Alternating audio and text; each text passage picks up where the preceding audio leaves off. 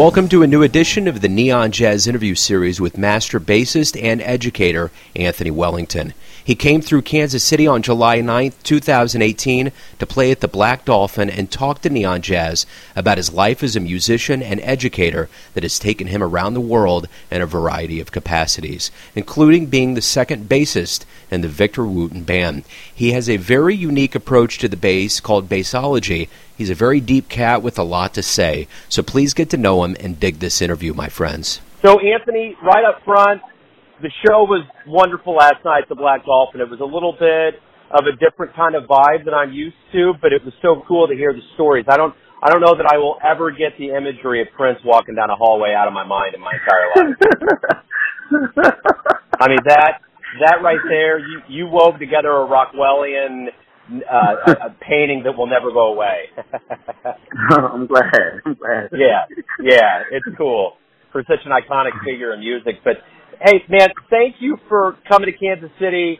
Thank you for bringing your skill base, especially as an educator and a musician. And thanks for your time, man. I appreciate it. Yeah, it's an honor for me, man. And I, um, a lot of times when I'm coming to Kansas City, and it hasn't been a lot, but most time it's been on tour and tour bus. So we're just in and out, you know, in for the day and out for the day. So being here for this camp allowed me to be here for a week. And so we got to eat some barbecue and meet some people and see a little bit of the city that's always exciting when a musician gets to hang around the town a little bit. Every time a musician comes, the first thing that comes out of their mouth is barbecue. So I'm glad you got to get some of that savory yeah. yeah, I think I think we're gonna do some tonight also as like a at faculty. We're gonna go to a barbecue place. Get all you can when you're here, man. It's all good yeah. for sure. you grew up in D.C., correct? I did. Mm-hmm.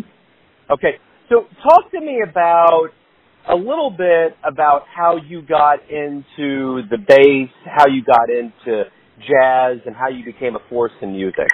Yeah, my story is a little different than most people because, like, you know, I'm a product. I was born in the mid '60s, so I'm a product of music of the '70s, and and, and at that time, you know, R&B music, what we refer to, uh, unfortunately, put music into two categories back then. We called it black music, or we call white music. But at that time, R&B music which they refer to as black music, it was driven by the bass. If somebody says, come Stairway to Heaven, you're going to hum the guitar part.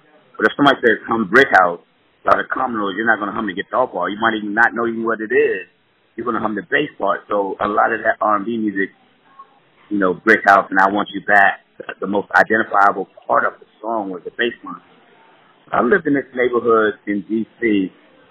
that didn't have bands, unlike a lot of neighborhoods that didn't have bands because everybody played bass, so you couldn't form a band. But they would get together weekly at this guy named Andy's house, and they would just learn all these cool bass lines and show each other bass lines.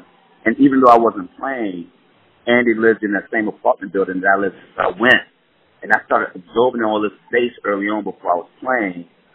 And so, and that went on for years. And then when my family moved to another neighborhood, it was a neighborhood that had bands, and, it, and there, there was these 13 year old kind of hot shot musicians that were doing some regional playing, a little bit of touring.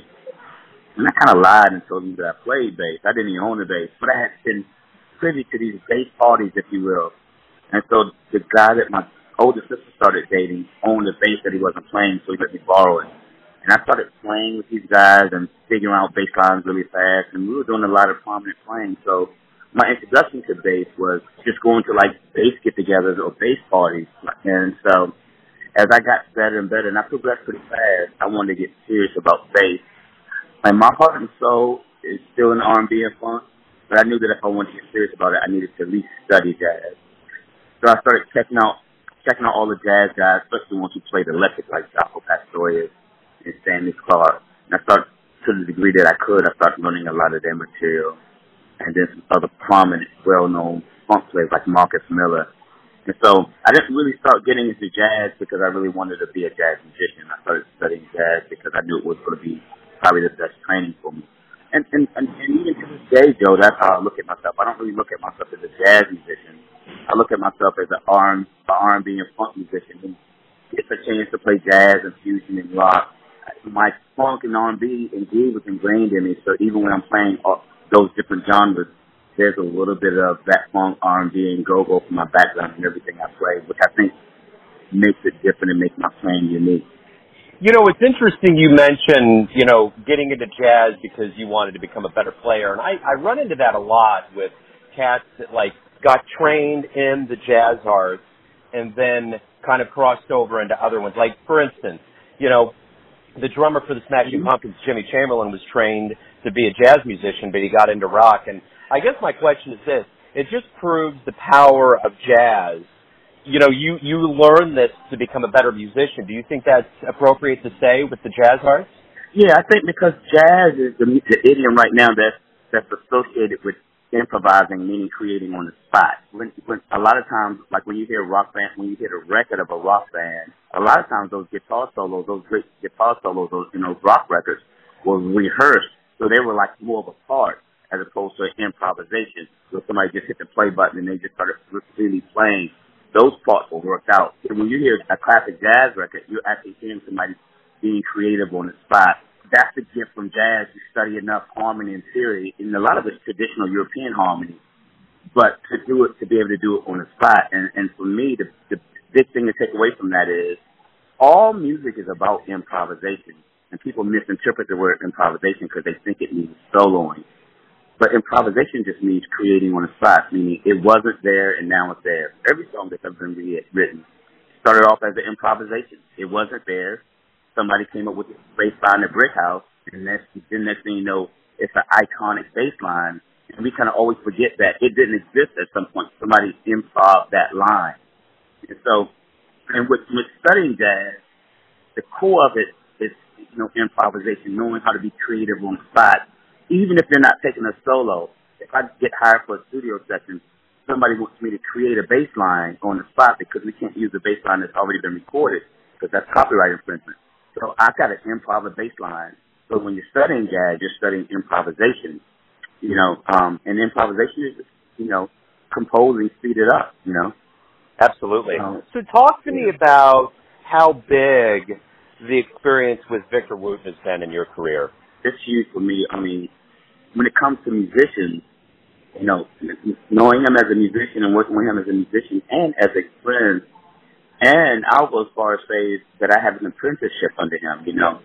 Like Yoda said, two there always are, a master and an apprentice. And I think I, I think of this as like a 20 plus year apprenticeship under him. And even though we're contemporaries in age, I've learned so much of not just playing bass or playing music, but just about the music industry. I've been privy to sit in on business meetings with record companies and stuff like that. I understand the structure of touring now. So it's not just a bass apprenticeship, but it's music in general. And he's a he's a wise person. He's a good friend. So, you know, life lessons also. I mean, knowing him definitely has changed the trajectory of my life. Like my life would be very different right now, and I don't think in a better way. It would be very different if I didn't know him. So having him in my life and being able to hang out with him yesterday, out of the blue, it just so happened that this workshop and that gig corresponded with him playing in town the same night. And I think we have that kind of synchronicity, things like that happen quite a bit, even when I'm not on tour with him. We spend a lot of time together with the camp. So uh, honestly, man, my vocabulary is, is really too limited to express to you how what he means to me and, and how much he's affected my life in a positive way. Like, there's nothing I could say that could really do it any justice. I don't even know what to say other than that, you know, my life would, wouldn't be the, the great life that I'm living if, if, if you know, he wasn't in it. So I'm just very grateful. I think that statement, I think that that shows the enormity of how you feel about it for sure. So your your career is based on the universal language, which I love the, that you said that, and that that that was a reverberating uh, word that you used last night. So I want to ask you this: You've gone from Washington D.C., you're in Kansas City now. You've gone all over the world celebrating this universal language. So I want to ask you this. How do you feel about your career? I mean, just even the vignettes of story you were saying with Prince and all these things. You've been all over. You've met so many interesting cats. How do you feel? I feel great about it. Um, first, I'll say this: I've probably played music. I've played music as a living for money in probably I think 46 or 50 states. So that's the overwhelming majority of the states and and there are I think 196 recognized countries on this planet. I've played music in, in 30 of those countries. So when you think about 196 countries, that's really not a lot. But 30 is way more than most people, you know, will get a chance to visit. And I really, I feel really extremely lucky that people will pay me and fly me around the world to play music and, and teach. So, but you know, I still got about 160 more to go. so I'm looking, I'm looking forward to that. But um, I, I have to admit that um, I'm, uh, my career and my life largely is a victim of circumstance. And what I mean by that is I'm not smart enough to have planned it this way or to turn out the way that it did. You know, a lot of it was studying and practicing and luck and timing, being in the right place at the right time. You know, like how it is for a lot of people, but I can't really take credit like I orchestrated it and I knew that this was going to be a career, the career that I chose. When the opportunity presented itself, I just happened to be there for a lot of times and, you know, like I worked with Victor at this camp and I, I started out as a helper because he didn't know I was a good teacher. And somebody didn't show up one day and he said, well, here's your chance to show him what you can do. And then people started coming back to him and said, that's the best music lesson I ever had. So I was already available to him. I was already at his disposal. He just didn't know until presented itself. And like a lot of my life has gone like that, Joe, just like being there for whatever reason. Um, you know, I didn't know Joe Hamil. I didn't know, sorry, Johnny Hamil before this camp. I met him when he picked me up at the airport on Thursday. But for some reason, through a lot of different channels, my name got back to him, you know, as somebody who was a good educator, a good player, somebody who, who cared about music, you know. Um, not just offering up good dexterity as music, but who cares about music and and, and is a hundred percent honest about music. And that's that's what I would rather be, you know, an average musician that plays a hundred percent honest than being a great musician that's not playing a hundred percent honest, who's just offering up tons of dexterity and calling it music, just moving their fingers fast and calling it music. And so I think people see that in other individuals at its core that this person it's musical first. Because I know some people, like I said, I know people who are average musicians. They're average musicians, but they're great bass players. So being a great bass player doesn't mean you're going to be a great musician. Because musicianship is a communicative part of it. So you can be a great bass player and have tons of dexterity, but communicating with, with other musicians in the audience may be hard for them. if They're not good at it. And then I know some bass players who are average players, but they're great musicians, and you see them interacting with other musicians and interplay with the audience, and that's what musicianship really is, not just technical dexterity. And so I think people see that in me that that I'm I'm choosing to be musical first and not choosing to just offer up a bunch of fast notes and call it music. Absolutely. Well, it's funny you mentioned Victor picking you. I think about what happened last night, a genuine uh, moment of improv where you pick Ryan Lee to play the drums. That that reminds me. You just you can just see it in somebody and you you gravitate towards it. Yeah, and, and as soon as I met him, and I just met him yesterday, as soon as I saw him, I I I, I, I, I can see musicality in people. I can see it in how they, the genuine smile on their face, how they walk, you know, how they carry themselves in in, in humility, and I could see that he was a very humble dude, and I could tell that he cared about the art form. Um, you know, it's, for me, it's not about arrogance. It's because being extremely good at something, being great at something, doesn't give you an excuse to be an asshole. And a lot of times we get that with musicians, just because they're, or athletes, just because you're great at something, it doesn't entitle you to treat people bad or treat people without respect. And, and true musicianship, when somebody is honoring the music and honoring the instrument, and like I always tell my students, honor the music first, honor the instrument second, and then yourself third. Don't put yourself first. And I think a lot of musicians, Joe, put themselves at the top of that list. A lot of athletes put themselves at the top of that list. And for me, it's about the music first and honoring the music. If I get a chance to play on a great recording and people don't even know that it's me playing, if I honor the music, I feel good about it, you know, and I, you know, I know the history of my instrument. I'm always honoring the instrument. You know, most people don't even know the history of the bass. And they say they want, you know, that bass to provide a living for them and take them around the world. But they don't know that the first electric bass guitar was sold around Halloween of 1951, you know for me, when you honor the instrument, you know everything about your instrument. I know that I had 11 G's on my bass, on the G string, the 24th fret, 12th fret, open string on the D string, 17th fret, 6th fret on the A string, 22nd fret, 10th fret on the E string, 15th fret, 3rd fret, on the D string, 20th fret, 8th fret. And I'm sitting in a coffee ball without a bass in my hand, but I know what all the notes are. Uh, I'm honoring the instrument, and I'm honoring its history. And like I said, I think that's the thing that people see even without having to verbalize it, they can tell that there's a high level of caring honoring music and honoring the instrument, even before myself. I love that answer, man. So, last but not least, I'm going to let you get back to your Kansas City venture here, and I want to ask you about Bassology. You are just as gifted as an educator as you are a musician, and I want to know how passionate and how much this means to you and what you do with this. Well, well, first I'll say that music, music saved my life. There was a period of time in my life where my life was dark, and I was not doing so. I was getting in trouble with the law, and um, and and, and this and like this. You know, I'm a poster boy for second chances and and rediscovering music because I got away from it. Rediscovering music saved my life, and if I hadn't rediscovered music, I don't know if I would be alive right now. So, and and when I rediscovered music, that's when I wanted to know everything that I could about her and everything that I could about my bass and on that quest to find out as much about, you know, her as I, as I could, that true definition of love is not just a physical relationship for me.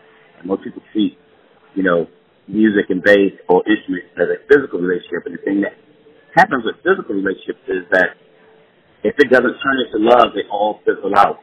You know, physical relationships are human. If they don't evolve into love, they fizzle out. They end.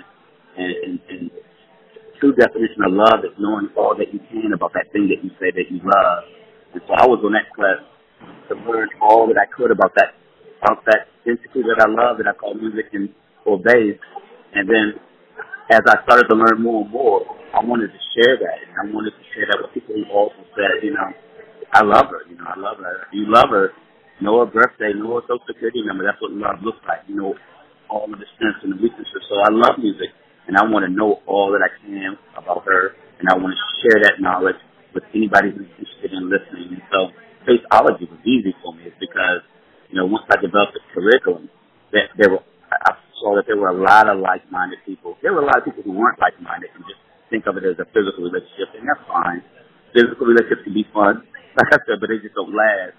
But there were a lot of like-minded people who just wanted to know as much as they could about her, and I just wanted to help with that knowledge. So Bassology was easy for me. I'm just as passionate about teaching, probably a little bit more the older I get. You know, I'm 53 now, and I don't want to be, you know, I'm not doing the nine to ones anymore, the ten to twos, because you know, there's only one place where a 53 year old man should be at 1 a.m. 1 a.m. and that's in his bed with his girl. You know what I'm saying? So, so that's a young man's game. So as I spend less time in doing the nine to ones and ten to twos, education has become a big part. Like doing this camp and doing bassology, and I do a lot of clinics. If I do a clinic, you know, three to five, I'm done at 5 p.m., you know, and I can be in bed at 10.30. Bassology was a no-brainer in a lot of ways. I, could, I have knowledge that I can share, and it allows me to operate as close to regular business hours as possible. So I love that.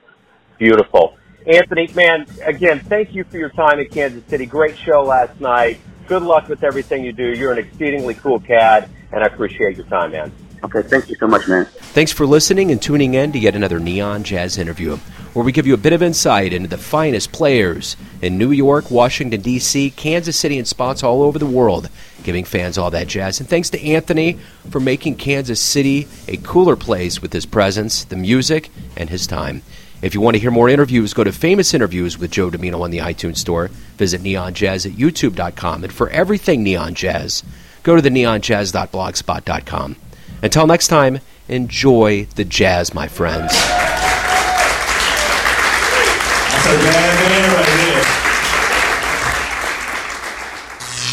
Neon Jazz.